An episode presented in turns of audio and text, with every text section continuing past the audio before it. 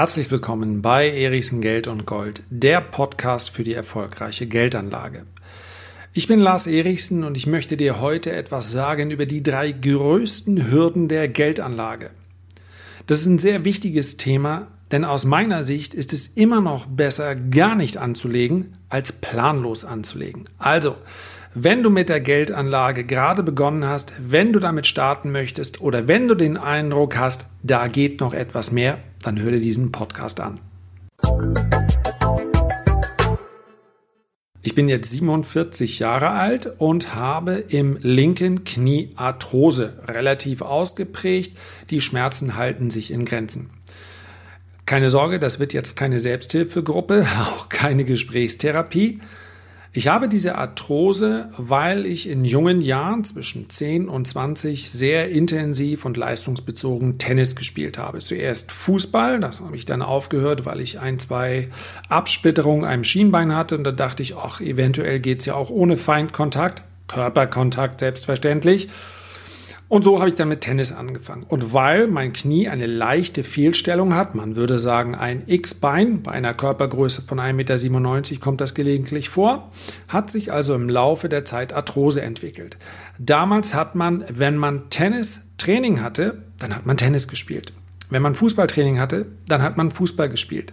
Das heißt also, der Gedanke, dass man eventuell den Körper drumherum stärken muss, dass man sich dehnen muss, dass man eine starke Muskulatur aufbauen muss, um weniger verletzungsanfällig zu sein, der war in den 80er Jahren, zumindest in Schleswig-Holstein, ich will das nicht pauschalisieren, der war noch nicht so verbreitet. Man sieht auch aus dem Profifußball, aus dem Profihandball, dass da relativ viele Menschen rauskommen, die nach ihrer Karriere große Probleme mit dem Körper hatten.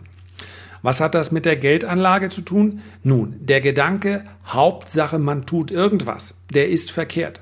Der ist im Sport schon immer verkehrt gewesen, man weiß es auch heute genauer. Der ist aber auch in der Geldanlage verkehrt. Also, lieber gar nicht anlegen als planlos anlegen. Diesen Satz würde ich unterschreiben, einfach deshalb, weil das kaputte Knie in unserer Geldanlage bedeutet, wir haben Verluste. Und das aufgrund von Unwissenheit. Und das lässt sich vermeiden.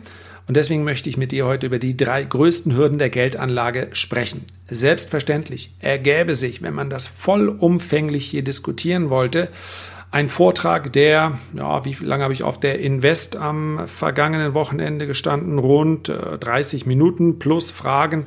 Aber eigentlich, das wäre ein Vortrag für mehrere Stunden. Ich werde es auch immer mal wieder einzelne Punkte aufgreifen, möchte mich heute aber auf 3 Dinge konzentrieren. Erstens auf die Unwissenheit. Zweitens, daraus resultierend eine schlechte Strategie oder gar keine. Und drittens, mentale Blockaden, Angst vor Verlusten. Unwissenheit. Der Ertrag einer Investition, einer Geldanlage, steht immer in Relation zum Risiko. Wer diese Regel nicht akzeptiert, der wird auch immer wieder auf verkehrte Sprechen hereinfallen. Einer der größten Finanzbetrüger überhaupt in der deutschen Geschichte war Jürgen Harksen. Warum weiß ich das so genau? Weil Jürgen Harksen, genauso wie ich, in Flensburg geboren ist. Ich kenne sogar einige, die mit ihm zur Schule gegangen sind. Er ist etwas älter als ich, rund 10 Jahre älter. Wenn du das noch nicht gehört hast, Jürgen Harksen, ja, die Masche war immer die gleiche. Vertrauen erschlichen, Vertrauen genährt, Vertrauen missbraucht. So wie es in der Graugeldanlage, in dem Bereich, wo man abgezockt wird, eigentlich immer ist. Das Versprechen von Renditen, die natürlich niemals gehalten werden können. Aber egal, ob wir über den Juwelier aus Hamburg sprechen, egal, ob wir, wenn wir der Presse Glauben schenken dürfen, ob wir über Dieter Bohlen sprechen oder über andere Prominente, die ihren Namen lieber nicht genannt haben möchten, sie alle sind auf Jürgen Harksen reingefallen. Warum? Gier frisst Hirn. Das ist nicht ganz neu. Aber wir müssen auf solche Investments genau achten. Wenn uns heute jemand verspricht, er hätte eine risikolose Rendite von 7% für uns parat, dann ist das brandgefährlich. Wenn wir einen Leitzins bei 0% haben, dann kann ich eine Rendite von 7% ohne Risiko nicht erwirtschaften. Das heißt, diese Aussage ist vielleicht als Werbeaussage möglicherweise noch hinnehmbar, aber schon grenzwertig, aber ohne entsprechenden Disclaimer eine Falschaussage. Und so werden vermutlich viel mehr Menschen heute gelockt mit solchen Geldanlagen als mit Versprechen der Verdopplung, der Verdreifachung, der Vervierfachung des Kapitals. Schlicht und einfach, weil sich jeder denkt, na, wenn es so einfach wäre, dann würde er es ja vielleicht selber machen. Also gerade diese Anlagen zwischen 4, 7, vielleicht auch mal 9%, die sind gefährlich, die müssen ganz genau geprüft werden. Denn unter dem Strich ist jeder Euro, den wir durch so eine Anlage verlieren, der ist natürlich genauso rendite- und performanceschädlich wie der Euro, den wir verlieren, weil wir vielleicht die falsche Aktie gekauft haben. Insofern, keinem Berater, keinem Versprechen blind trauen. Immer nach Referenzen fragen und vor allen Dingen nach den Kosten fragen. Deswegen feiern ETFs so einen Siegeszug, weil die meisten Berater und Fondsmanager eben mit ihrem Vergleichsindex gar nicht mithalten können. Aber dennoch ein Agio verlangen und dennoch eine Verwaltungsgebühr. Und das ist ja auch ganz verständlich. Der Fondsmanager muss leben. Aber das soll er, zumindest von meinem Geld, nur dann, wenn er auch eine bessere Performance bringt als der Index, mit dem ich ihn vergleichen kann. Also Unwissenheit ist etwas, dem kann man entgegnen, wenn man sich informiert. Und ganz oft ist in diesem Punkt auch so etwas, was man ja gesunden Menschenverstand nennt, Bauchgefühl, einfach mal drauf hören. Daraus resultierend, aus dieser Unwissenheit, kommt oft der Zustand, beziehungsweise das ist dann der Beginn der Geldanlage, einfach mal drauf los. Ohne eine Strategie oder mit einer schlechten Strategie, was am Ende auf das Gleiche hinauskommt. Du brauchst vorher einen Plan. Und damit du einen Plan erstellen kannst, musst du dir ganz am Anfang eine Frage stellen. Und bitte nimm das ganz ernst, denn wer diese Frage nicht beantwortet, der kann weder an der Börse noch allgemein in der Geldanlage erfolgreich werden. Darauf kann ich ein Versprechen abgeben. Die simple Frage lautet: Was bin ich? Das ist jetzt nicht unter Persönlichkeitsaspekten gemeint, sondern wo sehe ich mich als Anleger? Bin ich also ein langfristiger Investor oder bin ich ein Spekulant? Böses Wort, aber ein Spekulant ist für mich derjenige, der sich auch kurzfristig betätigt. Also, sagen wir mal unterjährig, wer also innerhalb eines Jahres mal eine Aktie kauft und verkauft, das kann natürlich auch monatlich passieren oder wöchentlich oder täglich oder im Daytrading oder. All das würde ich im Bereich der Spekulation setzen. Warum ist das so wichtig? Weil der Spekulant immer, und damit meine ich wirklich immer, ein Exit-Szenario braucht. Wann steige ich aus, wenn es nicht wie gewünscht läuft? Langweilig wird man jetzt sagen, ach, ich beschäftige mich doch selbstverständlich mit Gewinnen. Ich bin ein Gewinnertyp. Also frage ich mich, wie schnell kann ich mein Kapital verdoppeln? Das ist völlig in Ordnung, um sich morgens zu motivieren, wenn es darum geht, Liegestütze zu machen oder sich zum Joggen zu bewegen oder. Fühl dich bitte so oft du möchtest wie ein Gewinner. Aber wenn wir über Geldanlage sprechen, dann beweg dich, dann denk, dann handel wie ein Profi. Und der Profi, der kennt kein Prinzip Hoffnung. Der Profi kümmert sich immer, wirklich immer, zuerst um seinen potenziellen Verlust. Wie komme ich aus meinem Investment, aus meiner Börsentätigkeit, aus allem, was ich mache, wo ich mein Geld investiere? Wie komme ich wieder raus, wenn es nicht so gut läuft? Wann steige ich aus? Du musst die Kontrolle über deine Investments haben. Ja?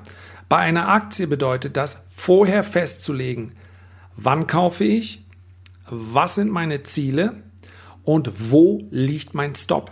Der Stop kann auch mentaler Natur sein. Das heißt aber, wenn diese oder jene Kursmarke unterschritten ist, dann steige ich wieder aus. Wenn der Spekulant sich nicht mit der Charttechnik auskennt, das heißt also den grafischen Kursverlauf einer Aktie nicht analysieren kann, dann wäre mein Vorschlag, sich mit diesem Thema zumindest mal zu beschäftigen. Ansonsten braucht er ein festes Regelwerk. Wer also sagt, Charttechnik, alles Humbug, brauche ich nicht, Glaskugelleserei, der braucht eine Alternative für diese Charttechnik. Das heißt also ein festes Regelwerk hinsichtlich des Ausstiegs. Das kann ganz platt sein, 10% unter meinem Einstieg oder 15%, je nach Risikoerwartung. Denn wenn ich ein Ziel habe, was 10% von meinem Einstieg entfernt habe, dann brauche ich logischerweise einen Stop, der wesentlich näher dran liegt. Denn ansonsten arbeite ich permanent mit einem Chance-Risiko-Verhältnis, wird abgekürzt CRV von 1. Und was heißt das? Das heißt, ich brauche eine hohe Trefferquote. Und für eine hohe Trefferquote braucht man viel Erfahrung, kann auch mal eine Zeit lang mit Glück weiterkommen, man hat ein gutes Timing-Gefühl oder. Das alles ist eine schwierige bzw. eine sehr herausfordernde Strategie. Sprechen wir ein anderes Mal drüber. Wichtig erstmal nur, du brauchst ein Exit-Szenario. Bei einem Investor, der langfristig investiert ist, der schaut auf die fundamentalen Daten einer Firma. Möchte ich in diesem Unternehmen investiert sein? Ja oder nein? Punkt. Und das war's. Das heißt also, unabhängig davon, wie der Kursverlauf dieser Aktie jetzt ist, kauft er dieses Unternehmen, weil er Anteilseigner dieses Unternehmens sein möchte, weil er vom langfristigen Erfolg dieses Unternehmens absolut überzeugt ist. Die Börse ist ja nur ein Spiegelbild der aktuellen Stimmung. Das heißt also, in einer euphorischen Phase wird er relativ viel für dieses Unternehmen bezahlen müssen. Und wenn er ein cleverer Investor ist, dann wünscht er sich solche Phasen immer wieder. In einer Phase der Korrektur oder gar des Crashes bekommt er genau das gleiche Unternehmen bzw. den Anteil, die Aktie, zu relativ günstigen Konditionen. Und das begrüßt er dann selbstverständlich auch. Und das heißt auch, in dem Moment verhält er sich anders als alle anderen. Denn 9 von 10 Anlegern steigen aus, wenn Kurse fallen, wenn also die Stimmung schlecht ist. Der clevere Investor, derjenige, der bereit ist, ein Risiko einzugehen, der verhält sich, ja, so wie es vielleicht die Rockefellers oder die Kennedys getan haben. Die haben nämlich mitten in den größten Krisen zugeschlagen, weil sie sich sicher waren, jawohl, an diesem Unternehmen möchte ich beteiligt sein. Ich akzeptiere, dass der Markt momentan keine gute Stimmung aufweist. Ich akzeptiere, dass die Kurse niedrig sind. Ich akzeptiere auch, dass ich möglicherweise ein paar Jahre warten muss, bis ich dann ernten kann. Und so macht es der Investor. Der braucht also nicht so sehr ein Ausstiegsszenario, sondern der verwendet diese Energie, um rauszubekommen, welches Unternehmen ist das Richtige für mich. Okay, ich denke, der Unterschied, der ist hier ganz, ganz klar geworden. Innerhalb eines solchen Portfolios ist dann natürlich wichtig, wenn du dein gesamtes Vermögen dir anguckst, dass du auch diversifiziert bist. Ja, in Deutschland sind die meisten Menschen stark übergewichtet in Immobilien. Das liegt auch daran, dass man Immobilien eben finanzieren kann, also beleihen kann.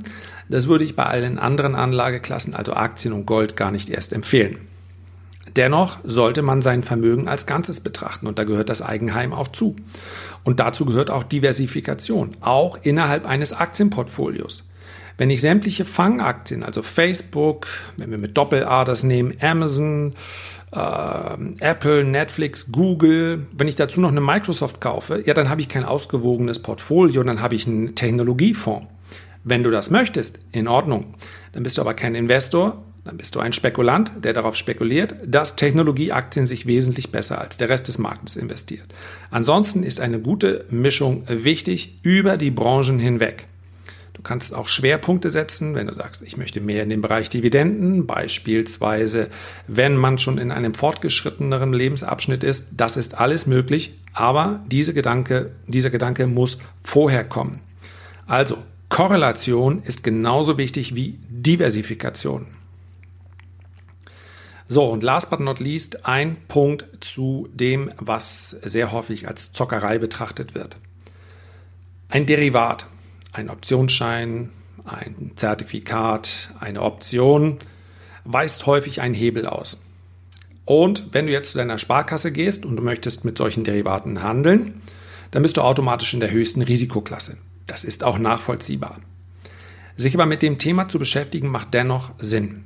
Denn Derivate jeglicher Art müssen nicht zwangsläufig riskanter sein als Aktien.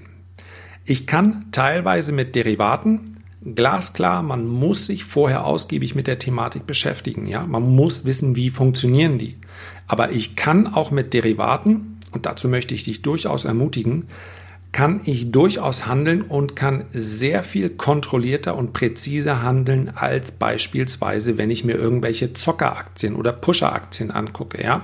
Damit meine ich solche Aktien, die dann mal ganz kurz hochgejubelt werden, am besten noch in irgendwelchen kostenlosen Reports, die sich dann darauf stürzen. Immer mal im Disclaimer gucken, wenn jemand Aktien als Bezahlung bekommt, dann muss er in Deutschland das Ganze auch im Disclaimer kenntlich machen. Also darauf gerne achten, ja. Das wirkt dann so eine Aktienanlage, ich kaufe doch Aktien. In Wahrheit ist es aber pure Zockerei.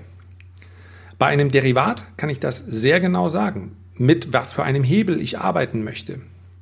Wenn ich also beispielsweise 1000 Euro in ein Derivat mit einem Hebel von 40 stecke, oder 10.000 Euro in ein Derivat, in ein Zertifikat mit einem Hebel von 4, dann ist das genau das Gleiche. Oder 40.000 Euro in den gleichen Basiswert ohne Hebel.